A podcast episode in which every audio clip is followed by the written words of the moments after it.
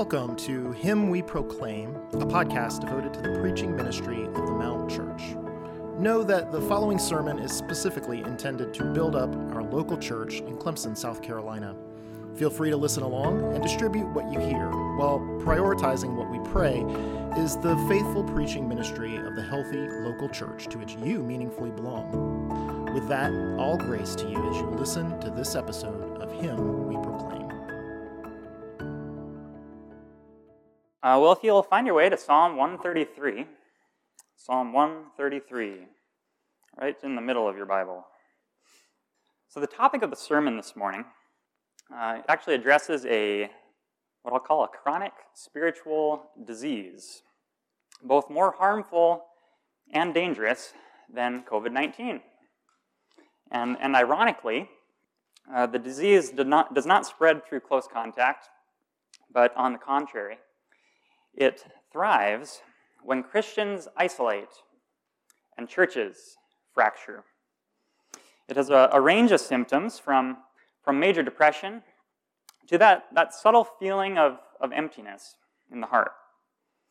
And, and, and many sufferers uh, experience feelings of loneliness. Have you felt lonely lately? Um, a study right before the pandemic um, I think it was January 2020, found that 61% of Americans describe themselves as lonely. Maybe you're a Christian who, who struggles with feeling unloved, um, either by God or, or by other people. If any of these are, are true of you or, or someone you love, you may be suffering from a deficiency of Christian unity. And, and certainly feelings are fickle, uh, but they are also the thermometer of the soul and, and warning of sickness, spiritual sickness. And, and they're, I'd call them the barometer of the church, warning of, of a storm coming.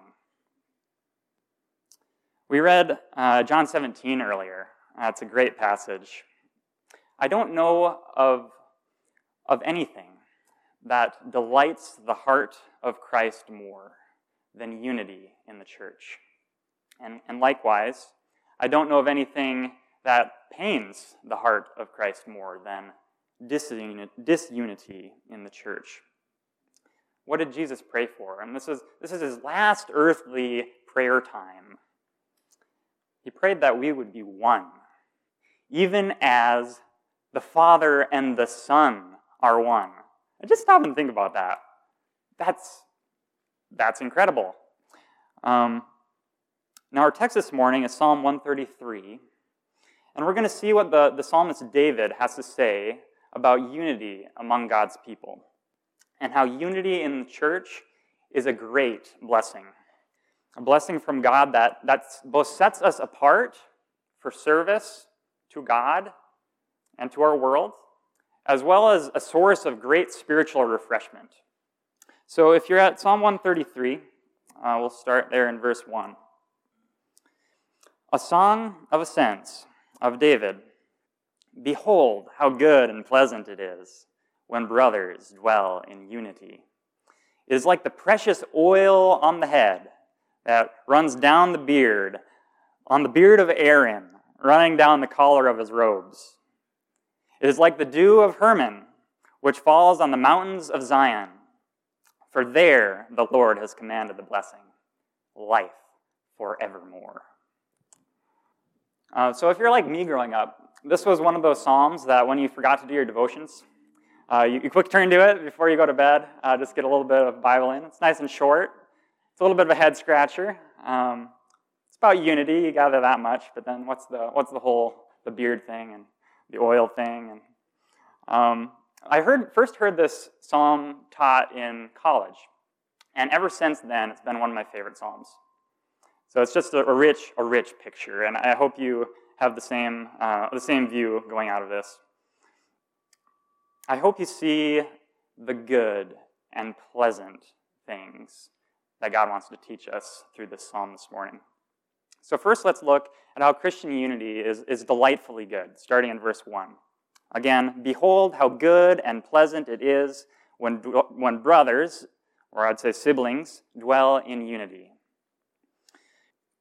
Christian unity is delightfully good. Uh, but what is Christian unity, right? Um, so we get the concept of unity. It's, it's parts becoming one. It's, uh, it's many, or one from the many unity. But the world, the world has many sources of unity, right? There's, there's kind of cultural unity. Uh, there's unity based on, on ethnicity, race, unity based on social status, unity based on vocation, unity based on sports teams, go Tigers, unity based on, you know, the list is endless. The world has many sources of unity. So, what makes Christian unity unique? Well, it's founded on our common salvation in Jesus Christ. Did you know that you can have deeper unity with some a Christian who's from a different culture than you? Who's maybe who maybe is from around the world from you? Who is who makes a different amount of money than you? Who doesn't even speak the language you speak? You can have more unity with that Christian than an unbeliever who lives right next door to you who looks a lot like you do. Do you believe that? It's true. And I, uh, whenever I say we're around a dinner table, um, meeting, eating with somebody I'm not as familiar with, or, or maybe I am familiar with, I almost always pray, just thanking God for that common bond. Because I can sit down with anybody, and if they're a believer, there's something that joins us together. And that's, that's worth thanking God for. And, and uh, just kind of soaking in around the dinner table or, or anywhere else you are. So that's kind of a maybe a little idea of what Christian unity is. So what are we looking for when we, when we want to grow up this Christian unity, to, to build it up? And I, I have four categories I, I want us to just kind of go through. I think you'll, I think you'll see these make sense. Uh, first, there's, there's gospel unity. So this is the, the core of who we are. Um, this, this belief, this uh, knowledge that the Son of God came down, lived a perfect life, died in our place to reconcile us to God, and rose again. And by faith, we are joined to him in resurrection for eternal life. Do you have conversations about that? You know, is it, is it something where you can talk with a believer and, and just enjoy one another around those truths? And, and maybe, and then not only those, those truths, which sometimes are a little bit cerebral, but, you know, this is how the gospel affects my parenting. This is how the gospel affects my, my relationships in the dorm room. This is how the gospel affects every area of my life. Grow up into those conversations. So that's gospel unity. And and the second one is similar. I'm calling it theological unity. So these are just speaking generally about the clear doctrines of Scripture. As unity grows, we should, as Christians, be coming into like mindedness on especially these clear doctrines, and then having, having grace and charity over the ones that maybe are less clear. Third one I'm calling is, is missional unity. God has called us to something and we can, we can join together in mission, ministry in our community and around the world.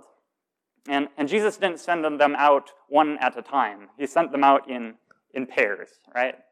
Um, so ministry is not something to do as a, as a lone ranger, it's been said. It's a, it's a group effort.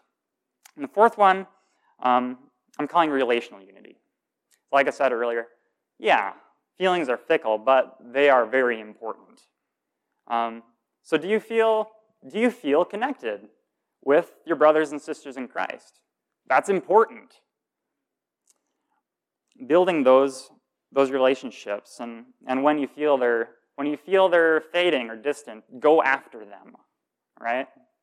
Um, so these are four four categories I think we can kind of look at uh, for Christian unity and, and being able to evaluate, okay, this is where we're at, this is where I'm at, and then and something to work on. Okay, so the, the, the verse says, unity is good and pleasant. And some translations say it's delightfully good. But there are two concepts here. One's kind of founded on the other. Uh, the first is it's good. Unity in the church is the way God designed it to be. It's right. It's, it's good. And secondly, it's pleasant. And this is, this is what we long for it to be. It's what the human heart craves. It's unity among each other in the church. And so uh, you can think of it as, in sense, unity is a duty, but it's also a delight. It's the, what we're supposed to be working on and, and feeling an obligation to, to build. And, but we want to build it because it's delightful to our souls. It's health, healthy to our souls. And so we, we've talked a little bit now about what Christianity is, and, and I want to look at, following the psalmist, what it's like. So the psalmist David here uses two similes to paint a picture of unity. And the first is sacred oil. So this is in verse 2. It is like the precious oil on the head, running down on the beard, on the beard of Aaron, running down on the collar of his robes. That's kind of an interesting picture, isn't it? Unity is like sacred oil. So, so what does that mean? Um, so I want to try to paint a little bit of a picture here for you. Um, so if you go back to Leviticus 8, where this actually takes place, where Aaron is anointed as high priest, uh, he, they use a certain oil, and that oil is actually described in Exodus chapter 30, and it's a very specific blend of fragrant oils. In fact, it could only be used in the priestly ministry. It was forbidden to use it as like a perfume or something like that is a, a designated sacred holy oil. All right, and then, then you have this image, and, and Moses anoints Aaron. Okay, so I guess we'll say I'm Moses, sure. Um, and we'll say Aaron's here, and we're going to say he's slightly shorter than me so I can pour oil on his head. I don't know, maybe they kneel down, I don't know. Um, all right, so you have this oil, and, and then, you, you know, usually if you're kind of like concept of what anointing is, you know, a little dab of oil on the head there. Maybe it kind of goes down to your eyebrow. All right, so it's on his head, it's, it's on his eyebrow now, and, and uh, I smell it here. It's a fragrant oil, right? And uh, now it's actually, it's on his beard, you know, it's running down, it's down his big bushy beard here. It's coming down the beard, and, and then it's on his, it's on his collar. Now it's, so it's the front of the head and the beard, and now it's the back of the head down his collar. And onto his robes. And at, at this point, it's a fragrant oil. So it's, it's not just me smelling. You're starting to smell this fragrant oil. It's, it's a lot of oil. You get the picture? All right. That's what unity is like. Huh? Um, so, what does it mean for a priest to be anointed like this? Uh, the Bible has a, a, fancy, we think it's a fancy word. It's actually a really good word. Word consecrate. Um, so in Hebrew, there, there's one word that we get three different words in English. We have the word holy, the word sanctified, and the word consecrated. And you'll see in ESV, it'll go through these and it'll explain a little bit uh, in the footnote. But they all mean the same, basically the same thing. It's setting something apart for God, something set apart for a specific service in, in God, in, or for God to, to his people. Um, so here, Aaron is being consecrated. He's being set apart for a specific ministry, the ministry of priest of a priesthood, of that mediator between God and people. So Aaron, um, he's going to take on that role, and that's what this oil image is, is reminding us of. So we can say um, that Christian unity, it makes us useful to God. It, in a sense, it consecrates the church for useful ministry. And, and step back and think about that. Is a united church more effective than a disunified church? Yeah, obviously it is. Um, so that is, that's, I mean, this metaphor is rich. I'm not going to say that's the only thing to draw out of it, but I think that's really um, the important part for us today. All right. So, what does that mean for us, though? It means that as a unified church, we're, we're a bright light in the community. We're doing the work of the Lord. The gospel is being proclaimed, and, and the least of these, the poor, the orphan, the widow, they're being cared for and loved. All right, so we've looked at how unity is like a sacred anointing oil. We'll come back to this a little bit later.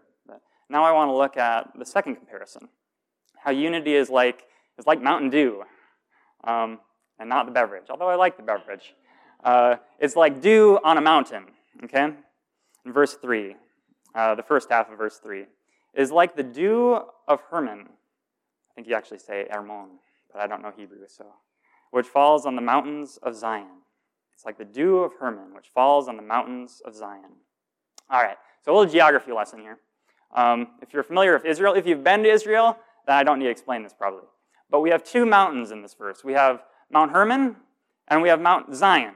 Okay? Mount Hermon is about four times taller than Mount Zion. Mount Hermon's at the far north of Israel, and it's actually snow capped most of the year. It's tall enough to be snow capped most of the year. All right? Um, and, and seasonally, that snow kind of melts. Also, there's a lot of precipitation there. It's about, um, it rains at Mount Hermon three times more days annually than at Mount Zion. So there's a lot more water on Mount Hermon, okay? And uh, seasonally, that snow kind of melts, and all that rain and that dew, it comes down into the valleys, and it, and it refreshes the land. Um, plants can grow. Also, it's, the, it's one of the headwaters to the Jordan River, which, if you're familiar with the, the geography of Israel, that's one of the Israel, it's the river that is on the, what is that, the eastern border of, of Israel there. So it's, it's supplying the Jordan. Um, whereas Zion, so that's another name for Jerusalem, it's a lot lower mountain. It's also, uh, compared to Mount Hermon, it's, it's, it's a dry, parched land, okay? So the picture here, it's kind of a beautiful picture. It's all this water at Mount Hermon falling on Mount Zion, okay? So it's the idea of a parched land now being um, refreshed with water. All right, so it's like it's like when you're when you're hiking and you forgot your water bottle, right?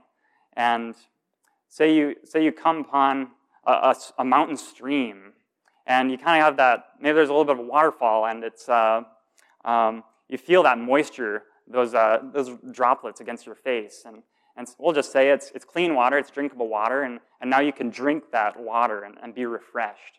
So that's kind of the picture here we're getting of this this dew from Mount Hermon falling on Mount Zion. Christian unity is like that. It refreshes the church. It refreshes our, and heals our souls. So, are you spiritually thirsty and dry inside? Are you, are you weary and discouraged? True Christian unity in the church may very well be the medicine that you need. All right. In these two verses, with these comparisons, um, you get this another theme of this coming down. So you have the oil, it's coming down, and it's coming down. And then you have the water, it's coming down, falling. It's actually the same, the same Hebrew phrase used three times in this little paragraph. So this is important. And, and um, commentators kind of agree on this that this is trying to remind us of something that this unity, it's a blessing. And it's a blessing that comes down from God to us. Every good gift and every perfect gift is from above, coming down from the Father of lights. Unity is a gift from God. Hmm. So we've looked at what Christian unity is and how it's like sacred oil and Mountain Dew. And uh, now let's finish looking at how Christian unity, especially in the context of worship, is a taste of eternity the last part of verse 3 here. For there the Lord, for there the Lord has commanded the blessing, life forevermore. What is the there? what or where is the there, right? And most obvious reference is it's Mount Zion, okay? But it's more than just a place. It's trying to capture this whole vision of the psalm and this, this word, they didn't call it Jerusalem, they called it Zion. And that's because the word, the name Zion has a whole theological context attached to it. Okay? So, if you remember, um, we're in a little series on the Psalm of Ascents here. Uh, if you remember kind of what the general sense of the Psalms of Ascent are, it's people returning to Zion in worship to their God. So there's a little debate on, on why they're returning, if they're coming back from the Babylonian captivity. Um, there's a few other theories there. If it's just the, the seasonal uh, holidays they're coming up to Jerusalem for. Uh, but the idea is to return to Zion, to worship God. And Zion, this is the place where God comes down and where people come up to him. This is where the temple is. This is where the, the priestly ministry was. So this is that's the idea of it's there God has commanded the blessing. That whole rich theological context there. All right. He commanded the blessing. Isn't that kind of weird? Why didn't it just say he blessed it or he blessed them there? Says commanded the blessing. And I believe he, the psalmist, David, chose that because he's quoting um, a phrase that's only used two or three other times in the Old Testament. He's using that to draw our attention back uh, to Deuteronomy, chapter 28, where God describes the blessing he will put upon his obedient people. And those, this includes material prosperity, numerous children, victory over enemies, peace, all coming together to paint a picture of a unified people, guarded and prospered under the faithful rule of the God they worship as one. So let, us just listen to a part of this. The Lord will command the blessing on you in your barns and in all that you undertake. He will bless you in the land that the Lord your God is giving you. The Lord will establish you as a people holy to himself, as he has sworn to you, if you keep the commands of the Lord your God and walk in his ways. That's just a little snippet. Go back and read that. It's such a beautiful picture. It's about half a chapter long. So we need to be a little bit careful here to know what um, what era or what uh, what time of salvation history we are in. Um, so this was before the cross. This was um, this was basically one of the this was the first book of the Bible written. So the Pentateuch, um, Genesis, Exodus, Leviticus, uh, Numbers, Deuteronomy. So the fifth book of the Bible, the first first uh, book compilation written. Um, so we don't want to fall into this prosperity type gospel, uh, and a lot of people, a lot of preachers do. They they go back to these and say, "Name it, claim it. This is us today." Um, no, that's, that's not what the New Testament teaches. Um, but don't lose the beauty of what it's trying to communicate to us today. Uh, God's people, from the time of Moses to when, when David wrote this psalm, to, to the return of ba- from Babylon, to, to the time of Jesus and, and beyond, even to today, God's people have tasted this picture from one degree to another, but never fully. And yet our hearts even this morning, we sing in, in unison, longing with saints from ages past for a day when, when, yes, none of us worry about money or food or clothing. We have no worry about war or terror or injustice, of discrimination. No worry about pandemics and death. So we long for this, this worry free life. It's true. And yet, the psalmist is saying the essence of our longing is for, for the picture of Revelation 7, worshiping around the throne of our God and Savior in unified worship. So after this I looked, and behold, a great multitude that no one could number from every nation, from all tribes and peoples and languages, standing before the throne and before the Lamb, clothed in white robes, with palm branches in their hands, and crying out with a loud voice Salvation belongs to our God, who sits on the throne, and to the Lamb. And all the angels were standing around the throne, and around the elders, and the four living creatures, and they fell on their faces before the throne and worshiped God, saying, Amen. Blessing and glory and wisdom and thanksgiving and honor and power and might be to our God forever and ever. Amen. Amen. Amen. Saints, that is life forevermore. That picture. And this image is most clearly seen when the church gathers to worship. Wow. That's pretty cool. Well, we made it to the end of the psalm, and, but I want now to take a little step back and briefly look at, at two people in this psalm. So there's David the king and Aaron the high priest. So, what is David doing here? Uh, it's attributed to him. He's, what is the psalm inviting us to? David, the king, is inviting us into this worship at Zion, this communion with between God and man. And Aaron, Aaron is paving the way. He is, if you go back to that Leviticus, he's he's consecrated, and what's the first thing he does? He consecrates the people. Right? Jesus is the fulfillment of both these roles.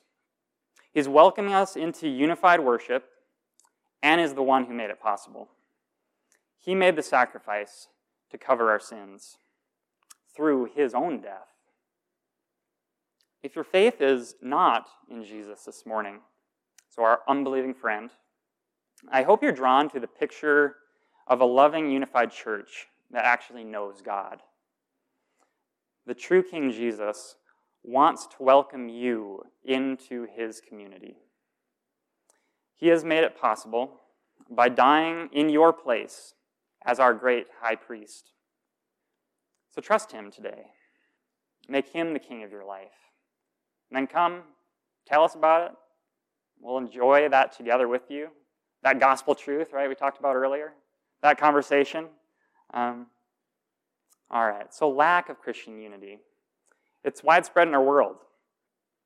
We must be committed to making unity priority. Unity in the church is one of Jesus' greatest priorities. And so, uh, here are a few just guiding thoughts on identifying, identifying disunity and cultivating unity. All right? So, the first one, just sit back and evaluate. Sometimes we get so rope, caught up in life that we can't sit back and just, you know, is there unity? Do I see unity? Um, is it unity in, in gospel doctrine? Is it unity in, in gospel mission? And then the next one, uh, just, just let your heart be a barometer. You know, feelings were given for a reason. And often they are, they are some of the first signs that there is a lack. So, like I said kind of at the beginning, uh, is there a loneliness? Is there a, is there a longing that's meant to be fulfilled by the church in your heart? Or do you see it in your brothers and sisters? Um, next one, so now we need to cultivate unity, right? How do we do this? Um, well, we need to live in the Word. What did Jesus pray in, in the, the call to worship? He said, Sanctify or consecrate them by your truth. Your word is truth. God's word really does need to be the foundation for our unity. Second one is pray for Christian unity. So, John 17, what's Jesus do? He prays for Christian unity, and, and who are we not to if our Lord did? So, make that part of your daily prayer routine. Pray for unity in the church, both here at Clemson and the churches around Clemson and in the world. All right, and then pursue unity. So, I just have seven, run through these really quick ways, practical ways you can pursue unity.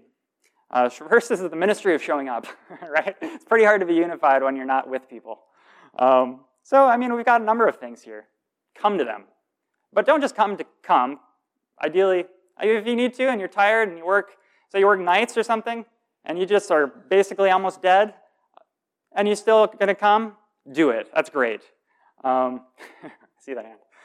Um, but if you can, come to build unity. Right? All right. Uh, second one, I usually try to try, I try to fit hospitality into my sermons if I can, just because it's, it's, a meaningful one to my wife and I. Um, however, it's especially pertinent in the topic of unity. I don't know if there's, well, I'm not going to say this, but it's one of the main ways the church can build unity. And we see this in Scripture too. Like, how many times are people gathering around meals? Um, you know, have people over. Uh, they don't really, they actually don't care if your house is clean. Did you know that? um, have people around your table. Um, third one, do missions in teams. Um, don't be the, the, the, lone the lone missionary in, in your community. Go out and go out in pairs and, and personal invites. Now Slack is great, um, but there's something about a personal invite. Say, hey, will you come and do this with me for the sake of Jesus Christ? Um, there's something really rewarding in being offered that invitation. And, and then the flip side, uh, accept the invitation, right? um, pursue right doctrine in study and discussion. So never, never go into theological discussions to win or to wield a theological bat. That's just, that does the exact opposite. And um, especially in the world, when people hear the word theology, often the first thing they think of, division, theology, division. That's not God's plan. That's not what theology is for. It's actually it's supposed to unite the church, especially around those central doctrines. Um, so pursue those conversations, but do them to, to edify your siblings in Christ and, and to please Christ himself. Uh, another one, work to distinguish gospel culture from Christian culture. This is especially important if you want diversity in your church. Um, because there are, there are some things that we just take for granted. Like, well, if it's part of my Christian culture, like the Bible Belt culture, it must be in the Bible. Uh, that's, not, that's often not the case. so learn at differentiating. Is this something about my life that actually flows out of Jesus' life, death, and resurrection and my faith in him? Is it something that flows out of that, or is it not out of that and is one of those kind of gray areas that maybe I'm called to, to lay down, at least for a season? Um, work at distinguishing gospel culture from, from Christian culture. Um, and then desi- desire to speak well of fellow believers. Root out gossip. Root out slander, whether it's true or not. Um, speak well. Um, we can be too quick to attribute views and actions to unbiblical thinking when, like, like I was saying with the gospel culture thing, they're actually not. They're not thinking unbiblically. You just haven't talked to them. You haven't understood them. You haven't been able to nuance that discussion. Speak well of one another. And then last, just keep God's vision, vision for Christian unity in front of you. Um, make it your heart's greatest longing to love that Christian unity. Because there's nothing, there's nothing else like it in this world that can satisfy the Christian heart. And if you don't believe that, you might not have experienced it to the extent you're supposed to. Some have called Jesus' prayer for unity in the church the greatest unanswered prayer.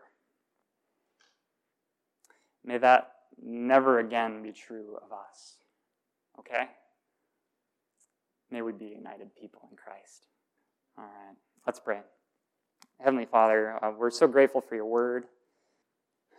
We're grateful for the unity you have given us as a blessing. God, use us. May this unify, may this unity um, prepare us for service and refresh our souls. To your glory and to our good, we pray this in Jesus' name. Amen.